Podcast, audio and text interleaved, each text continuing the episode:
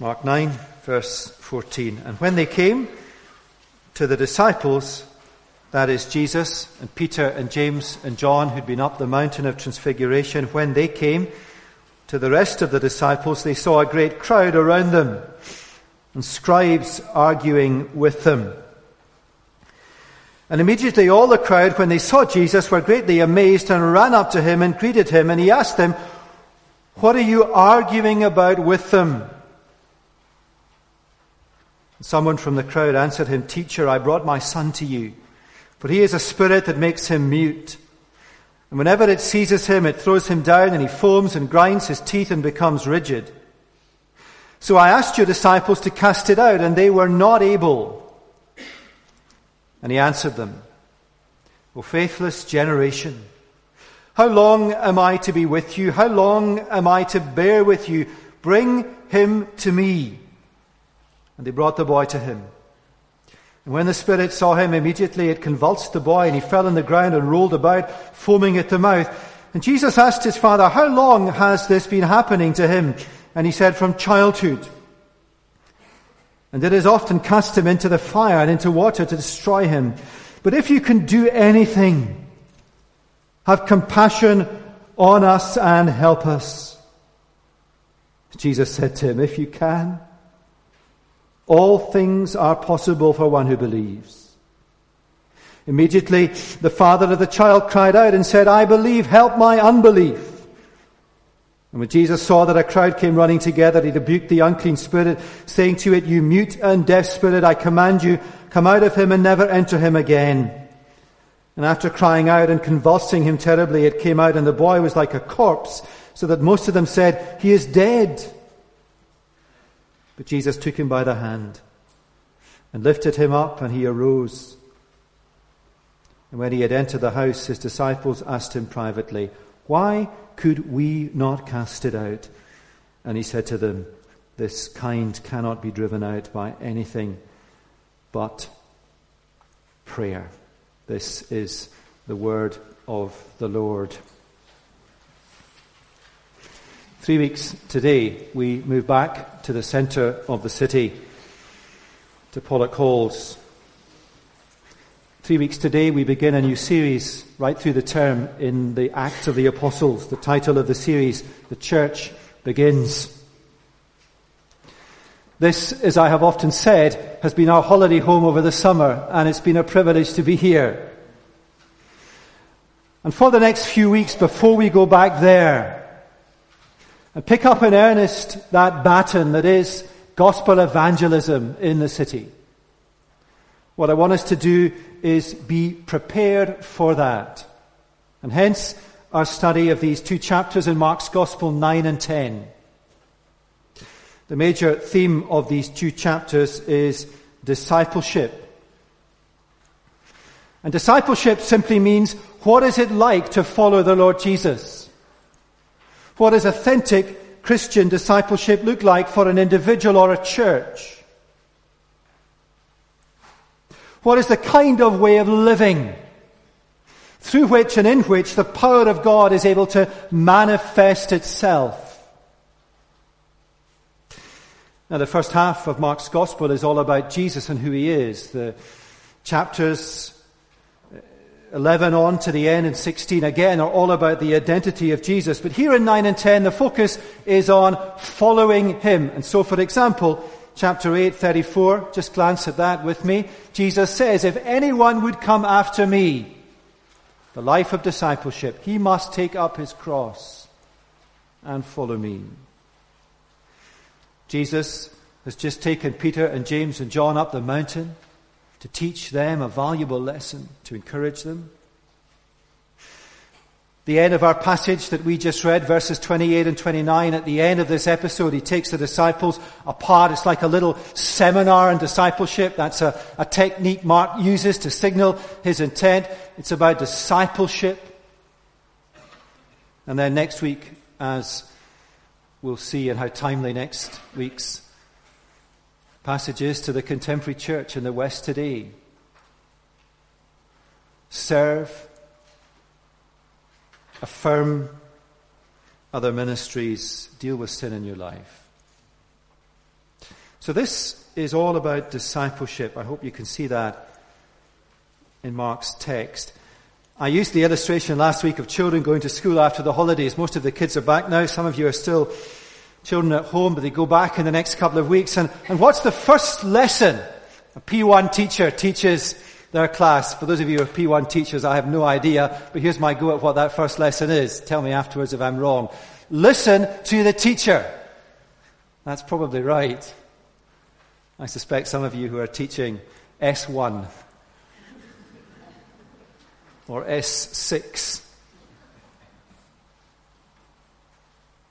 And of course, that's the point, isn't it? These lessons in discipleship are primary one.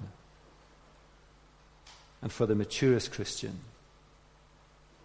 the lessons are essentially simple, radical, searching, but they are essentially simple. Here are the lessons Jesus is teaching them and us. Lesson one last week, listen to the Lord. We do well as a church to listen to Jesus in his word. Lesson two this week, talk to the Lord. Pray to him. Pray to him as you look out and minister in this kind of world that Mark describes. Listen to him, talk to him. Lesson next week, serve him. Simple, profound, yet searching lessons. Let me just nail down the principles in our life as a church.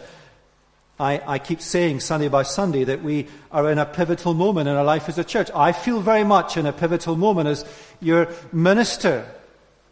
Here we are on the road. The disciples were with Jesus on the road, uncertain road. And he teaches them these essential lessons. Listen. Pray. Depend on me like you never have before. And serve. I really do believe as a church family we have this moment given to us by God. But when we have all our security around us again, maybe we never will, we'll learn to depend on ourselves again and not on the Lord. So here we go. Three points on the sheet. There's always three. But this time there really is. Firstly, a disordered world in the grip of evil. That's a, not a particularly cheery title.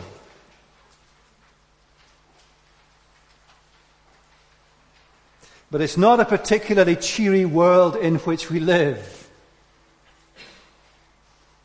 Mark is describing the world in which we live, its characteristic. And the scene he describes in his little cameo portrait is one of disorder and chaos. There is a great crowd. Crowds in the Gospels typically symbolize confusion, pressing and clamoring, demanding from Jesus, as one writer puts it, crowding out the Lord's priorities. Think of the vast crowds in this city. You know, when you go into town during the festival, it really irks you if you're a resident. Vast crowds. And there are the teachers of the law, the religious leaders of the day. There they are in verse fourteen. What are they doing? They are arguing, disputing. Disputing, arguing, and contradicting are their principal activities as they seek to undermine the gospel and the Lord Jesus. Jesus' inquiry as to the subject of the argument, verse sixteen, is not answered by the disciples or the religious leaders. He kind of throws out the question, what are you arguing about, to this little group in the front? And suddenly from the back, this man calls out, someone from the crowd, verse seventeen, answered him. And all of a sudden, in this little picture of the world and its disorder, the focus is on a family in its desperate need. Teacher, I brought my son to you. And Jesus, of course, was up the mountain, for he had a spirit that makes him mute. Whatever it seizes him, it throws him down, and he foams and grinds his teeth and becomes rigid. A despairing father, his son's life destroyed, a desperate situation of human need. Now, this is a picture of the world in which we live, a fallen, a broken, a disordered world. The mass of humanity, the mass of humanity in our globe today, the mass of humanity in our city, the mass of humanity in Congo-Brazzaville, fearful, running this way and that, searching for answers. In our world, disputing and arguing and strife on a global scale, on a national scale, on a local scale, on a family scale. Disappointment, despair, and brokenness, and sadness. Now, is this really a picture of the world in which we live, or is it exaggerated and extreme? Now, I'd suggest to us that the only difference between the world in which we live in Edinburgh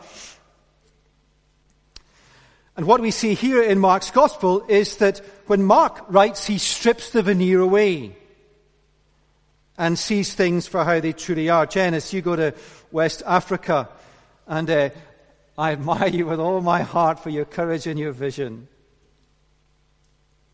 We'll all remember today, I suspect, Jen. You will go to a culture where perhaps the surface veneer is less than here. You will see the plight of humanity and the need of humanity and the fear and the discouragement and the disappointment. Whether we are in West Africa or Western Europe, this is the world in which we live. The mass of humanity facing a lost eternity. And in our city, behind every door, every single door, battles and struggles and fear.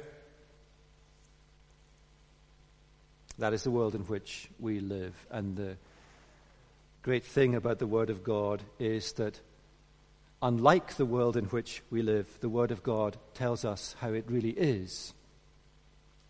Now, there's something really important that Mark, the writer, wants us to see. He wants us to see what, or I guess more particularly, who the driving force is in the world. He wants us, in a sense, to get behind the veneer and then behind that veneer, to the root of it all. And behind it all is the devil, who seems to hold the upper hand. And it's really important we see this. In his description of the disordered world, at the root of it, that is evil power. Now, we see that most clearly in the demon-possessed boy. In this instance, the cause of his awful physical symptoms is demon possession. The presence of evil, the presence of the demonic, is very overt in the gospel narratives. And the reason for that is that in the presence of the divine, the physical Lord Jesus, God in the flesh, the demons, the demonic, expose themselves. Jen, when you spoke to us in our prayer meeting about the culture where you be working in Africa, you described a culture where spiritual evil is more evident. And it's no different here. It is just masked. Now, as Andy read, the New Testament makes it very clear that in the world in which we live, it's a world in the grip of spiritual forces of evil. You know, when you read a passage that Andy read in Ephesians, you can just kind of go over your head. Let me describe to you the city of Edinburgh this morning. Finally, be strong in the Lord. This is to Christians. Put on the whole armor of God, that you may be able to stand against, this is what's going on in our city, the schemes of the devil. For we do not wrestle against flesh and blood, but against the rulers, against the authorities, the cosmic powers, this present darkness. Therefore, take up the whole armor of God. Or First Peter five eight, be self-controlled and alert. Your enemy, the devil, prowls around like a roaring lion, seeking someone to devour. Or Second Corinthians four, Paul is speaking about those who do not see, understand who Jesus is. Paul says, in their case, the God of this world has blinded their eyes. Are we convinced?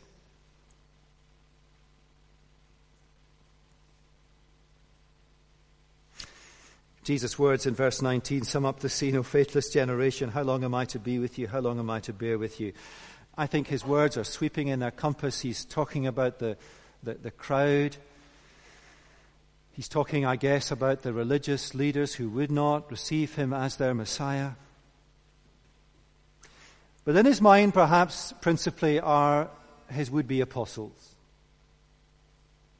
How long am I going to be with you? He's thinking in his mind. About fifty more days before he goes to his Father and the Spirit comes. Will they see, will they grasp the nature of the world in which they are going to witness?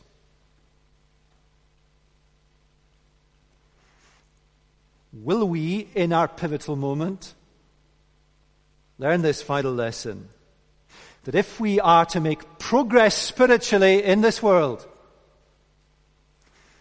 we need to talk to God.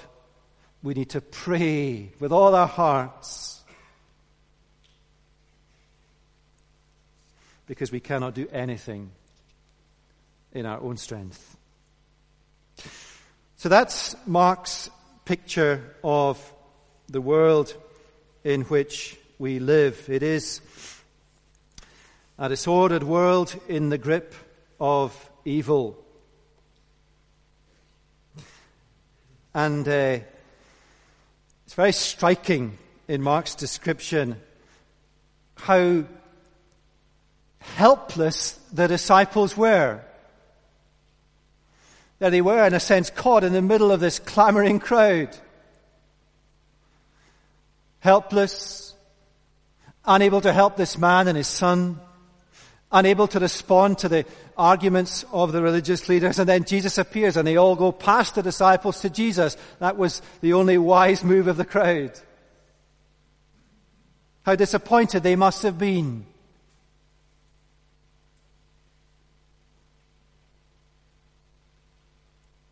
And I wonder just how much that rings through of our sense of where we are as a church in our nation.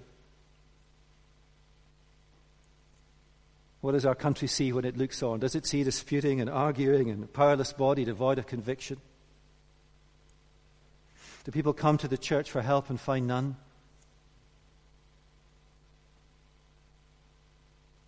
And is there perhaps a sense of disappointment within the church? Is there perhaps a sense of disappointment amongst ministers, amongst elders, amongst members, that we simply are unable, seemingly, to address even to a tiny extent the rapid acceleration into secularism in our nation? We're just not able to do it. Is that not a realistic picture of our world? Second, and uh, by wonderful contrast, an omnipotent Lord who overpowers evil. There's that uh, wonderful thing about the Lord Jesus. Earlier in Mark, you remember the the storm. Everyone's flapping around. He's asleep, which I have to say, if I were a disciple, would worry me. Nonetheless, he is asleep. Even in his sleep, he is omnipotent. He gets up, he's calm, and in a word, the sea is flat. And he heals in Mark four, five, a demon-possessed man, a bit like this child here, this boy. Then a sick woman, and then the daughter of Jairus he raises from death to life with a word. And in contrast to the confusion and the clamoring of the crowd here, the Lord Jesus enters the stage. And having despaired of those around him who failed to see the reality of what's going on, he says, bring the boy to me. Now, yes, Jesus is teaching us a lesson about discipleship here, and we'll come to that as we close, a lesson about depending on him in prayer. But he never, ever teaches us lessons forensically or devoid of compassion. He heals this boy and helps his dad come from weak faith to strong faith out of love and compassion. But what Mark is teaching us here in the Lord Jesus dealing with this boy's demon possession is about conflict between the prince of this world, the devil, who possesses this boy, and his dad's heart in unbelief, and the Prince of Glory, who has come to destroy the stranglehold of the devil in this world. Now, Mark, as a writer, is short and sharp. His gospel is half the length of Luke and Matthew. And yet this little episode, Mark nine, fourteen to twenty-nine, is twice the length of its equivalents in Luke and Matthew. And the, the, the extra material in Mark is a conversation between the dad and Jesus, and that conversation does two things. One, it enlarges the destructive power of the devil and his wreaking havoc in this family. It shows you just how powerful the devil is. And secondly, it enlarges the greater power of the omnipotence of the Prince of Glory of the Lord Jesus. Just look at the destructive nature of this boy's condition. It robs him of speech, verse seventeen. Verse eighteen, whenever it seizes him, it throws him down and he foams and grinds his teeth and becomes rigid. Verse twenty, they brought the boy to him, to Jesus. When the spirit saw him, immediately it convulsed the boy. He fell to the ground, rolled about, foaming at the mouth. Verse twenty-one, Jesus asked the Father, how long has this been happening to him? And he said, from childhood, it has often cast him into fire, into water to destroy him. There's the mark of the devil. He's a murderer, death, destruction. But now this demonic power comes up against a greater power, and that is divine power. Verse twenty-five, when Jesus saw that a crowd came running together, literally running towards him, I think uh, Jesus did not want to see uh, the crowd to see the actual demonstration of power, lest they trust him for the wrong reasons. He rebuked the unclean spirit, saying to it, you mute and deaf spirit, I command you, come out of him and never enter him again. And after crying out terribly and convulsing him, it came out, and the boy was like a corpse, so that most of them said, he is dead, but he is not dead. How do you know? Jesus took him by the hand, lifted him up, and he arose. Chaos displaced by order. Human dignity restored. And the three Greek verbs here, took and lifted and arose, are the same as those in the description of Jesus raising Jairus' daughter from the dead. Mark's point, I think, is that the power needed to dislodge Satan is the same order of power that raises the dead. And then the father, he comes to faith. This is not a this is not a case study in the nature of faith. This man's faith is is weak and fragile, as all ours is. And Mark's point, I think, is that the power it took to dislodge Satan from his possession of that child is the same power it took to lead that man from being there to being here, trusting in the Lord Jesus with all his heart. Now, let's come to the lesson for discipleship as we close, which is Mark's primary purpose. You see the picture he's built up?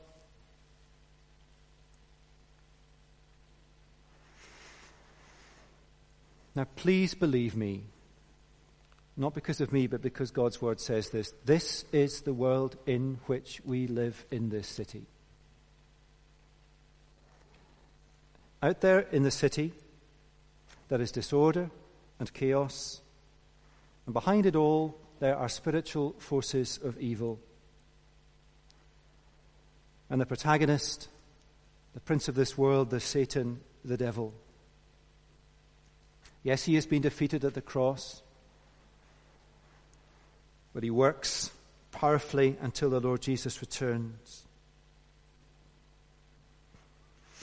Secondly, Mark has shown us the omnipotent Lord, who alone is able to conquer Satan. And then Jesus takes Peter and James and John and Thomas and Matthew and all the others into this little room. And he teaches them a vital lesson for their future ministry. Let's read these two verses. Verse twenty-nine, when he had entered the house, his disciples asked him privately, "Why could we not cast it out?" And he said to them, "This kind cannot be driven out by anything but prayer." Jesus had given them authority to cast out demons. Chapter six. Chapter three. But they could not do it. "Why could we not do it, Jesus?" Answer, this kind can come out only by prayer. What is he saying to them? You could not do it because you sought to do it in your own strength.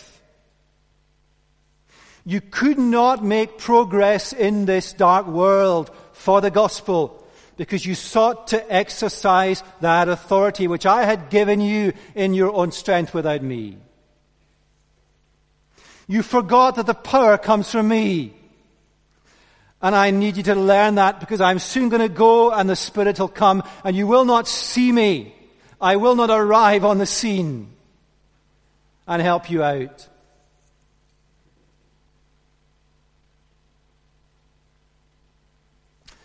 Let me come forward to the church in the twenty-first century in Scotland.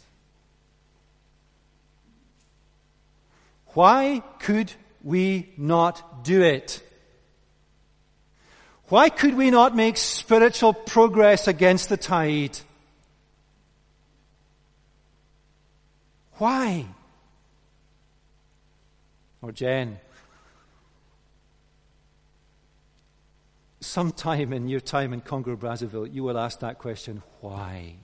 Why are we not making any progress?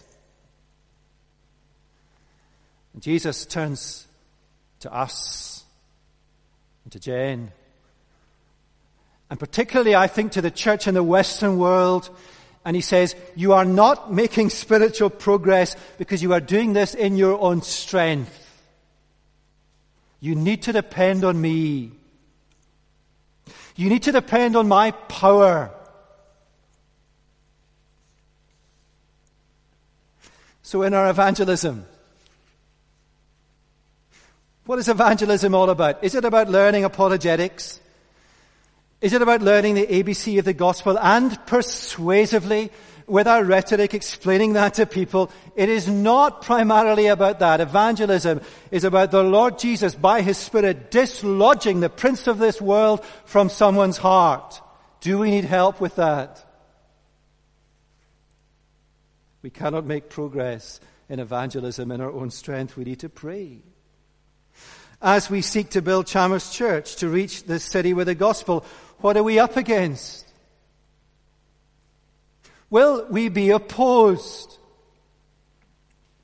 I would say that as uh, pivotal this moment is, as exciting as I sense this moment is, so also do I sense the greatest degree of opposition to that progress I have ever felt. As we seek to find a building to build this church in this city, will we be opposed? We cannot make progress in our own strength. We need to pray. As the gospel partnership in this city seeks to train leaders to multiply churches, what are we up against? We cannot make progress in our own strength. We need to pray. Jen, as you go to Congo-Brazzaville, those of you from Wycliffe here, we welcome you in the Lord. Wycliffe's global vision is not about primarily gifted linguists. Wycliffe's global vision is to take the sword of the Spirit into spiritual darkness, and they cannot do that in their own strength. As our lives, as families, individuals living this world, what are we up against? In every home, the battles, the struggles, the strife, who is behind it all? We need to pray. Our struggle is not against flesh and blood, but against the spiritual forces of evil. We cannot make progress in our own strength. We need to pray.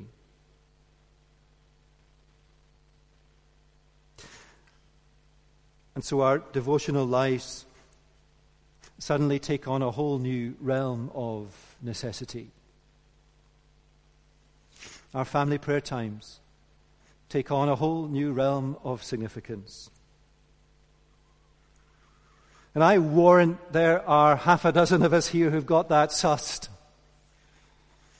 And it's not the person you're looking at. And our church prayer meeting, Sunday morning, Sunday evening, once a month.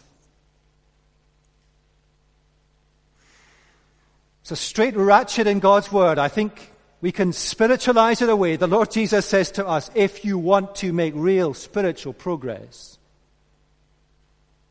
you need to depend on me through prayer. And you need in prayer to avail yourselves of the power of God to dislodge Satan, to advance. So there's our lesson for discipleship. Last week, listen. Will you listen to the Lord like you've never listened before?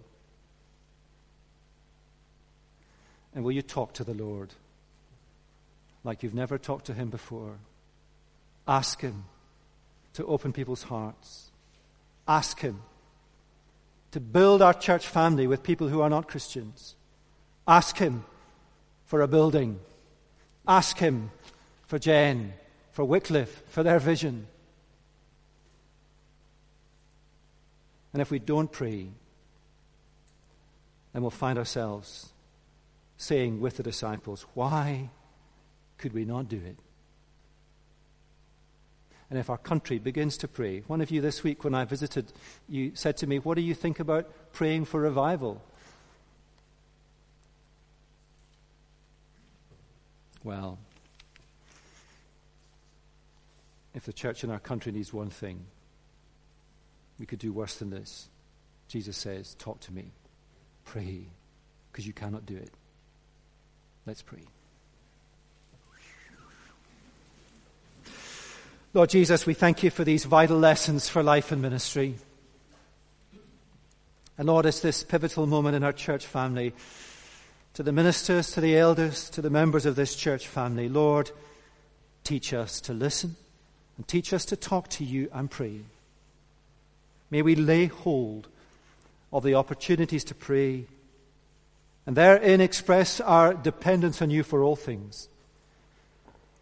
And may the power of God, the power of a reigning, omnipotent Savior, the power to dislodge Satan, the power to open blind eyes, the power to melt hard hearts, the power to make progress in this city, the power to give us a building, the power to turn things around and halt the drift, the power here, the power in Congo-Brazzaville. Lord, teach us to pray. Teach us to talk to you with all our hearts. And help us not to spurn this pivotal moment in our life as a church.